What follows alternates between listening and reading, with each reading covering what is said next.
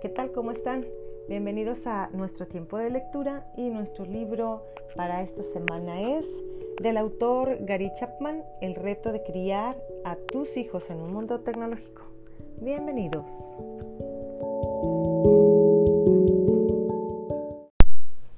Esta vez solo estaremos leyendo la introducción del libro cuyo título es Recupera tu hogar.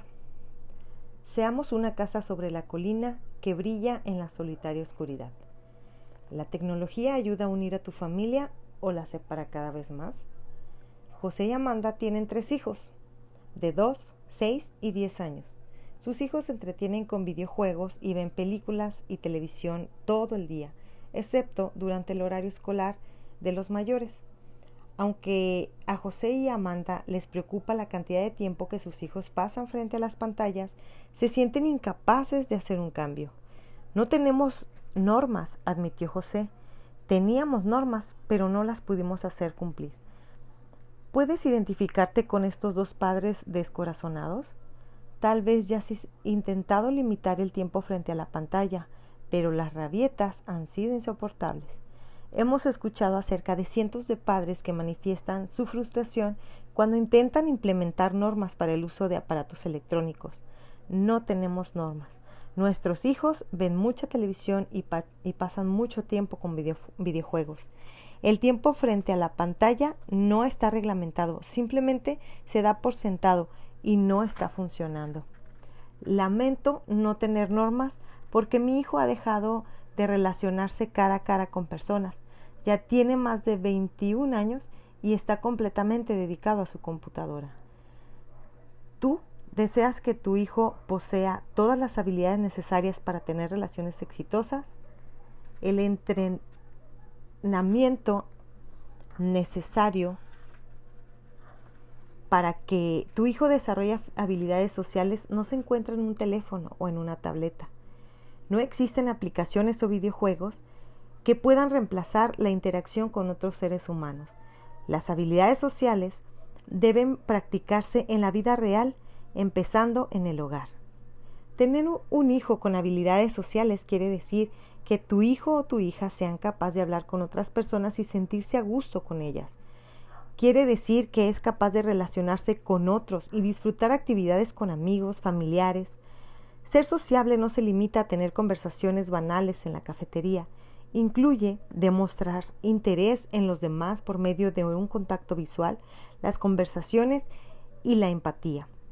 El lugar ideal para que un niño aprenda a socializar es en su hogar, donde un padre y una madre amorosos pueden mostrar cómo se cultivan las relaciones saludables.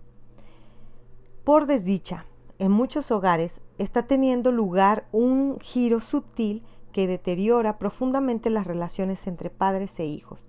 El niño y el adolescente estadounidense promedio pasa 53 horas semanales con tecnología y medios visuales, mucho más tiempo enfrente de, de pantallas que interactuando con sus padres u otras personas. ¿Cómo podría un niño en crecimiento aprender a relacionarse con otros cuando gran parte de su tiempo lo pasa frente a una pantalla? Subtítulo. El promedio no funciona. Los adolescentes no son el único grupo demográfico que es propenso a sufrir presión social. Los padres se afanan igualmente por conseguir el último aparato digital para mantenerse a la par de los vecinos. Como los otros niños de cuarto grado tienen teléfonos celulares, también compras uno a tu hija. Si los otros niños se entretienen con determinado videojuego violento, ¿qué daño puede causar a tu hijo? No desearás que se sienta excluido. O tal vez te molesta ver a tu hijo pequeño plantado frente a la pantalla varias horas al día, pero al menos todos los demás niños están viendo los mismos programas. No se requiere mucho esfuerzo para unirse a la multitud digital y entretener a tus hijos con lo que les gusta. Eso los mantiene callados. Hemos entrevistado a cientos de padres acerca de las familias y sus relaciones con las pantallas. Muchos informaron que las pantallas gobernaban la vida de sus hijos y aún así estaban preocupados. Un padre afirmó, mi hijo puede ver todo lo que quiera, usualmente cuatro o cinco horas al día, y a mí no me preocupa, y no creo que esto afecte nuestra dinámica familiar. La presencia de las pantallas en el hogar es tan ampliamente aceptada que muchos padres ni siquiera lo consideran una amenaza contra las relaciones familiares saludables. Permítenos por un momento aclarar que este no es un libro contra la tecnología. La tecnología ha llegado para quedarse y creemos que es posible encontrar formas de utilizarlas para fomentar las relaciones. Sin duda, tu hijo usará correos electrónicos, mensajes de texto y teléfonos inteligentes en su proceso de crecer y convertirse en un adulto. Vivimos en una época asombrosa en la que es posible tener una videoconferencia con la abuela desde otro país en tiempo real. Pero si no se minimiza y monitorea el uso de las pantallas en la vida de tu hijo, tal vez cuando al fin se encuentre cara a cara con su abuela, no sepa cómo hacer una visita y sentarse con ella. Las pantallas no son el problema, el problema radica en la forma en cómo las usamos constantemente. Cuando tu hijo tiene tiempo libre, ¿cuál es la actividad por defecto? La familia promedio, el tiempo libre equivale a una pantalla. Una cosa es reunirse en torno a la televisión a ver una película con tu familia esto es un tiempo deliberado frente a la pantalla que puede unir a la familia, pero es otra cosa pasar de un canal a otro sin razón día tras día. El tiempo frente a la pantalla que tiene un propósito tiende que no tiene un propósito, propósito tiende a ser una pérdida de tiempo y una influencia negativa. Si la familia promedio está pegada a la pantalla, pasa el tiempo enviando mensajes de texto en lugar de mantener conversaciones y usa los teléfonos mientras comen juntos en un restaurante, ¿quién quiere estar de, eh, ¿quién quiere ser promedio? Al parecer, la norma digital no produce niños saludables y componentes socialmente y competentes socialmente, perdón.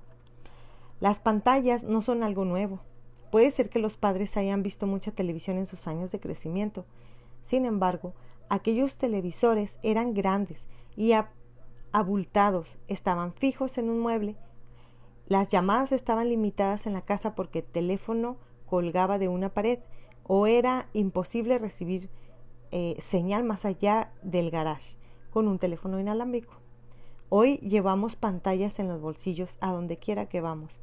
Las pantallas pasaron de estar en segundo plano a estar en el primer plano, tanto para los adultos como para los niños. Los píxeles y no las personas tienen el papel protagónico en la familia estadounidense promedio. Los niños son como cemento fresco y en nuestros días la mayoría quedan marcados con las huellas de las pantallas, no de los padres. Esto Subtítulo, se acabaron las buenas intenciones. Muchos padres, bien intencionados, hacen afirmaciones como vivo muy atareado, no tengo tiempo para cumplir las reglas de uso de pantalla, no puedo lograr que mi cónyuge me apoye. Mis hijos hicieron una rabieta cuando traté de introducir un cambio.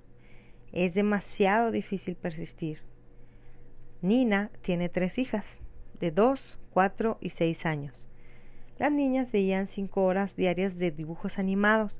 La cena giraba en torno a la televisión y Nina sabía que la falta de tiempo en familia era perjudicial. Ella trató de apagar el, televisión durante las, el televisor durante las comidas y al final del día, pero solo después de unas pocas noches de éxito, las ocupaciones aumentaron y Nina fingió no darse cuenta de que las niñas encendían el televisor después de la cena. En poco tiempo las niñas estaban de regreso en el sofá, mirando el televisor casi todas las noches. Los padres, con buenas intenciones, no llegan a ninguna parte. El escritor Andy Anders escribe, a pesar de la creencia generalizada que dicta lo contrario, las intenciones carecen por completo de poder. Puede que una gaviota tenga toda la intención de volar y decida hacerlo y hable con otras gaviotas acerca de lo maravilloso que es volar, pero a menos que, que bata sus alas y despegue, será seguirá plantada en el muelle.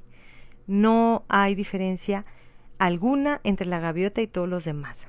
De igual forma, no existe diferencia alguna entre las personas que tienen la intención de cambiar las cosas y aquellas que ni siquiera piensan en esto.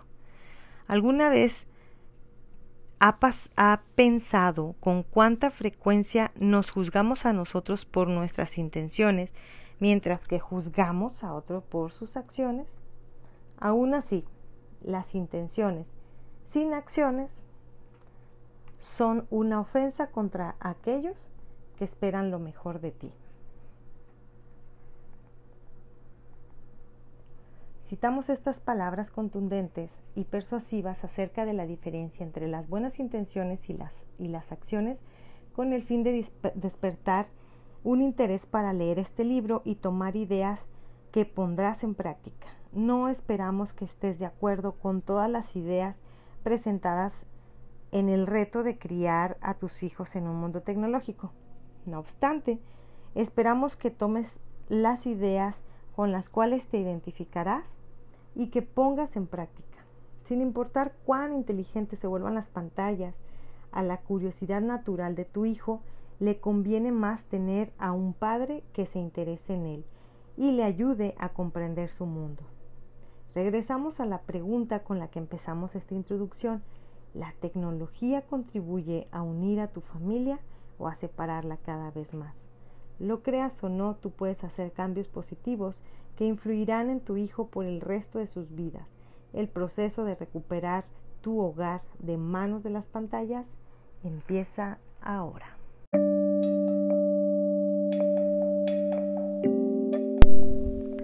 Hasta aquí terminamos nuestra lectura. Espera el siguiente podcast la siguiente semana. Gracias.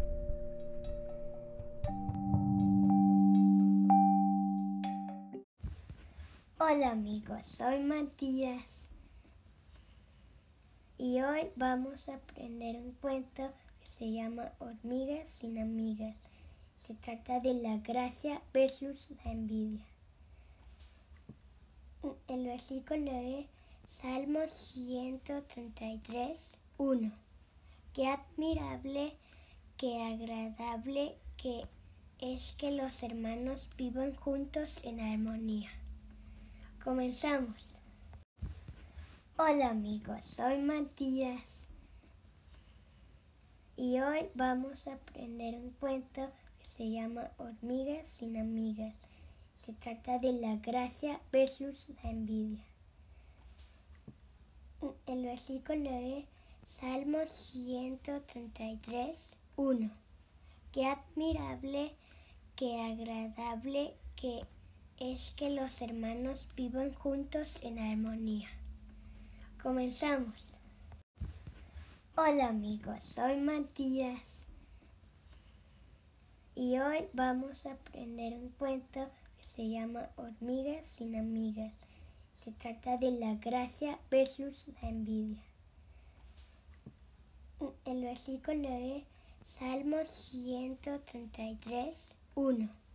Qué admirable qué agradable que es que los hermanos vivan juntos en armonía. Comenzamos. Hola amigos, soy Matías y hoy vamos a aprender un cuento que se llama Hormigas sin amigas. Se trata de la gracia versus la envidia. El versículo es Salmo 133, 1. Qué admirable, qué agradable que es que los hermanos vivan juntos en armonía. Comenzamos. Hola amigos, soy Matías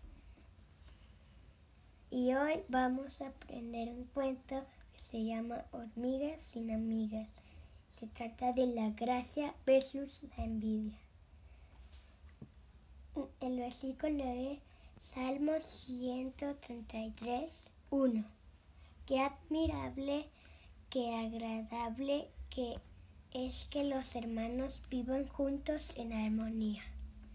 Comenzamos. Hola amigos, soy Matías y hoy vamos a aprender un cuento que se llama Hormigas sin amigas. Se trata de la gracia versus la envidia. El versículo es Salmo 133, 1. Qué admirable, qué agradable que es que los hermanos vivan juntos en armonía. Comenzamos. Hola amigos, soy Matías y hoy vamos a aprender un cuento que se llama Hormigas sin amigas. Se trata de la gracia versus la envidia. El versículo es Salmo 133, 1. Qué admirable, qué agradable que es que los hermanos vivan juntos en armonía. Comenzamos.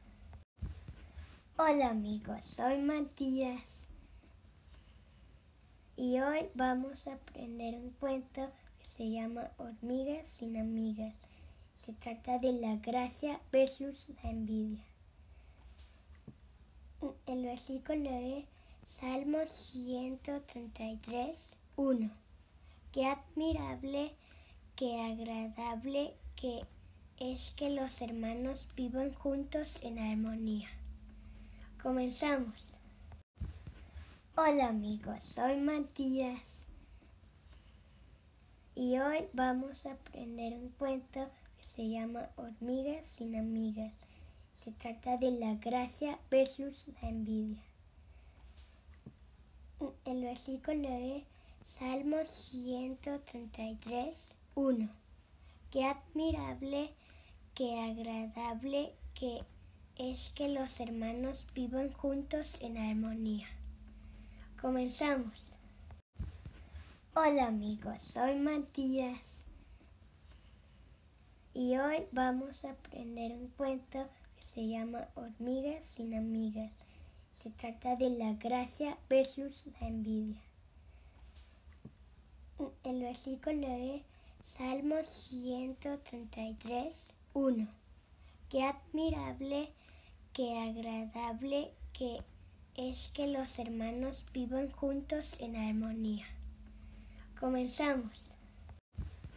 Hola amigos, soy Matías y hoy vamos a aprender un cuento que se llama Hormigas sin amigas. Se trata de la gracia versus la envidia. El versículo es Salmo 133, 1. Qué admirable, qué agradable que es que los hermanos vivan juntos en armonía. Comenzamos. Hola amigos, soy Matías y hoy vamos a aprender un cuento que se llama Hormigas sin amigas. Se trata de la gracia versus la envidia. El versículo es Salmo 133, 1. Qué admirable, qué agradable que es que los hermanos vivan juntos en armonía. Comenzamos. Hola amigos, soy Matías y hoy vamos a aprender un cuento que se llama Hormigas sin amigas. Se trata de la gracia versus la envidia. El versículo es Salmo 133, 1. Qué admirable qué agradable que es que los hermanos vivan juntos en armonía. Comenzamos. Hola amigos, soy Matías y hoy vamos a aprender un cuento que se llama Hormigas sin amigas. Se trata de la gracia versus la envidia. El versículo es Salmo 133, 1. Qué admirable, qué agradable que es que los hermanos vivan juntos en armonía. Comenzamos. Hola amigos, soy Matías y hoy vamos a aprender un cuento que se llama Hormigas sin amigas. Se trata de la gracia versus la envidia. El versículo es Salmo 133, 1. Qué admirable, qué agradable, que es que los hermanos vivan juntos en armonía. Comenzamos. Hola amigos, soy Matías y hoy vamos a aprender un cuento que se llama Hormigas sin amigas. Se trata de la gracia versus la envidia. El versículo es Salmo 133, 1.